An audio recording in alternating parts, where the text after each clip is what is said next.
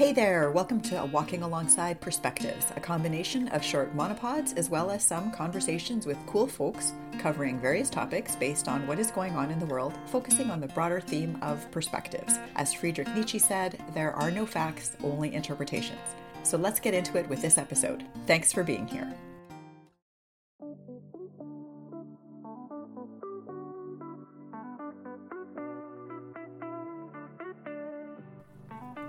Even though I went to university to become a dietitian, that path was only made clear when it turned out that I had missed a deadline for getting something or other into the rehabilitation medicine office, and so my application to get into physio had been denied.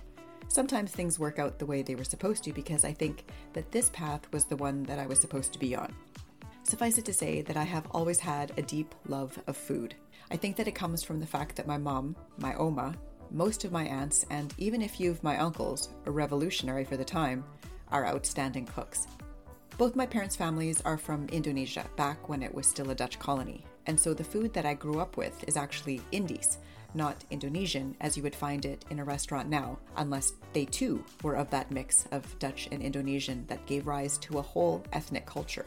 When kids that I grew up with would say that they didn't like vegetables, and I see these images of sullen children forlornly pushing a pile of cold peas around a plate streaked with residual gravy, it just didn't compute.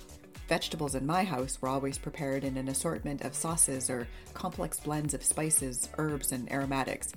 So it may have been green beans or zucchini, but it tasted exotic and delicious. I honestly think that for most people, that is why they don't like fish, for example. If you've only ever tasted fish that was likely past its prime and then overcooked till it was fishy and rubbery, then yeah, gross. But if you taste something that was super fresh, prepared with skill, cooked to perfection, then really it's wonderful. And honestly, you can probably say that about any food. Prepare tongue or liver or pancreas.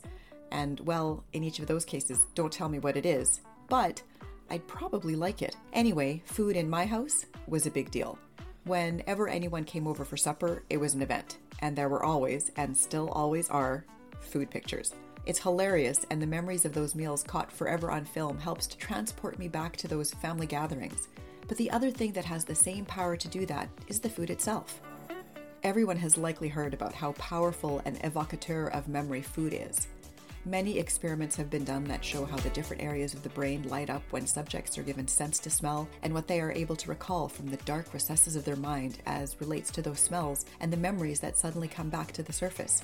In my case, it isn't necessarily specific memories in terms of dates or places, but more general things. Soto mie, for example, is a thick coconut milk based soup heavily spiced with a complex combination of aromatics, which is then poured over an assortment of items ranging from shredded chicken to cubed potatoes to thick noodles to crispy fried onions.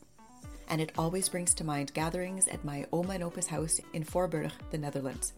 It's the house where my mum's family lived when they left Indonesia after the end of World War II, when things were getting not so great for anyone who was in any way affiliated with the Dutch. Because my family is mixed, Dutch Indonesian, they weren't treated very well there, and so it was deemed better and safer to go to the Netherlands and start fresh there. Ironically, because they were mixed, and not at all like the tall, blonde Dutch, they weren't treated particularly well in the Netherlands either. Anyway, that house and that dish brings me back to their giant dining room had to have been big. There was seven kids. And then you throw in all the spouses and me and all my cousins, and you have the makings of a tremendous hullabaloo of people and food. Oh, and dogs. A lot of dogs. Chaos in the most delicious way possible. Over the years, as we stayed with different aunts and uncles or they came to visit us here in Canada, all those foods that we ate became embedded in the memories of their time here. The foods that we ate were not only prepared and enjoyed many times, but fortunately for me, written down by my mum so that not only do I now have those recipes, but they're in her handwriting, and sometimes even the handwriting of my Oma or my aunts. It's memories and a treasure trove of future wonderful meals all rolled into one little handwritten cookbook. My brother is actually also a terrific cook, and he makes a lot of those dishes more often even than I do, though he needs to tone down the spice factor a bit because his family doesn't handle the heat like my to do. Anyway, when I sit down on Sunday evening with Chris and Daphne, if they're around, to write down the meal plan for the week, invariably I think about dishes in that cookbook that my mom made for me, and I try to come up with ideas from there that we can integrate. What's funny is that what's happened over the years, and maybe it was in part trying to describe or explain to Daphne when they were younger what it was that we were eating, is that the names of the dishes have evolved into something associated with the people who made them as opposed to the actual names of the recipe.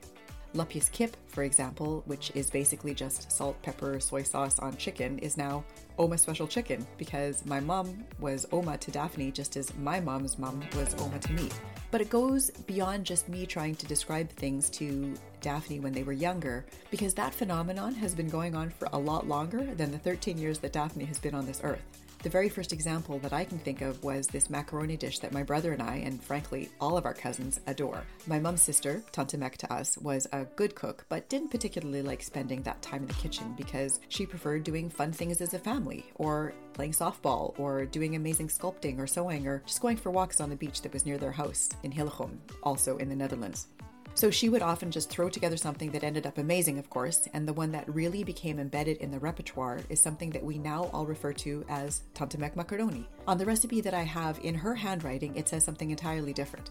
But if someone says Tante Mek macaroni, everyone knows immediately what it tastes like and can probably remember the last time they ate it.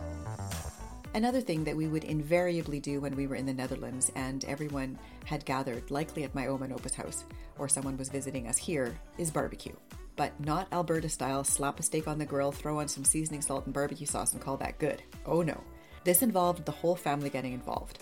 First, cutting the meat into small cubes, then making the marinade, then getting all the other stuff ready while the meat marinated, then everyone coming back together again to turn that invariably giant bowl of cubed meat into mountains of skewers of satay.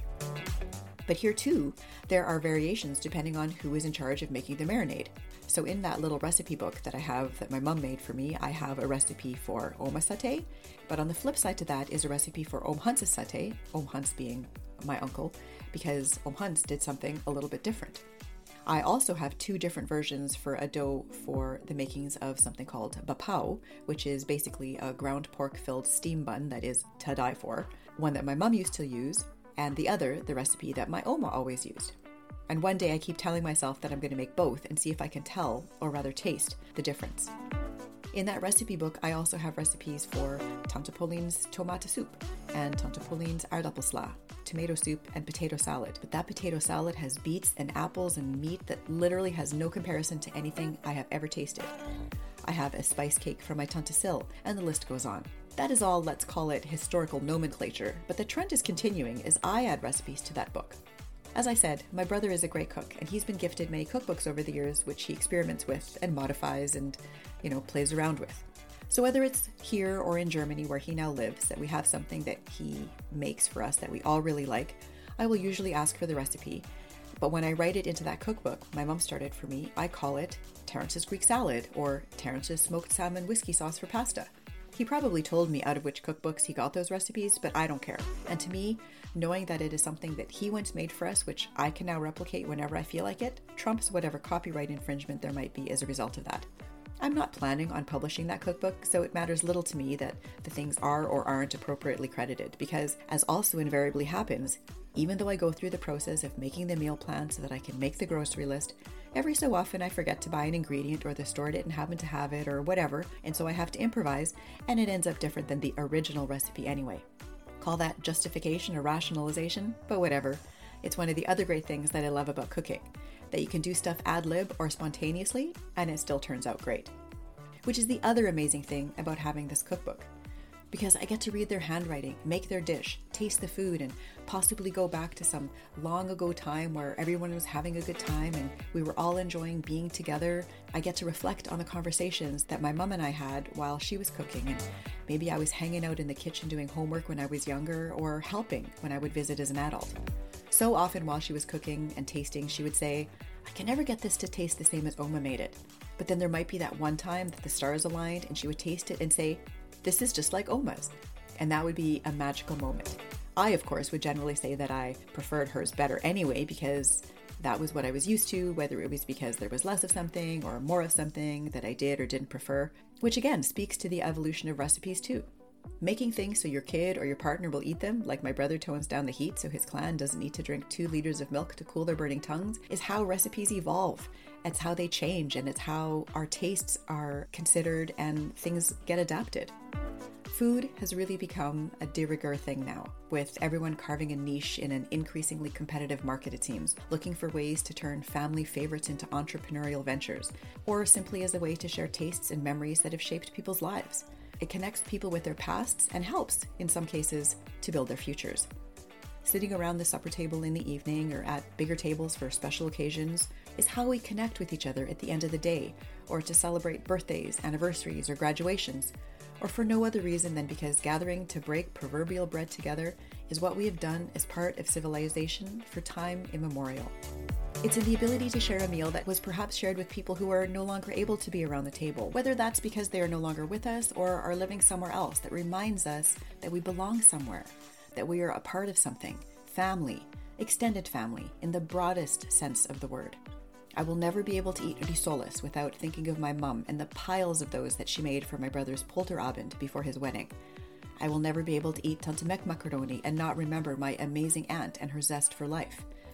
I will never be able to eat oliebollen and not think fondly of all the New Year's Eve celebrations that we had, just the four of us growing up in some random small town in Alberta, or the one time we were all together at my Oma and Opa's house.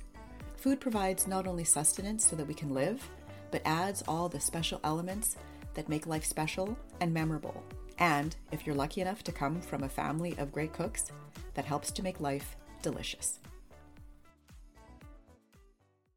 Thanks for listening. If you have ideas for a topic or even better, a perspective to share, I would love to hear them and share them, ideally in a conversation with you. Please subscribe wherever you get your podcasts and throw a comment my way or share with friends. For better or for worse, we're all in this together. We have exactly one world to share, so let's make it the best one it can be. Until next time, take good care. Ciao for now.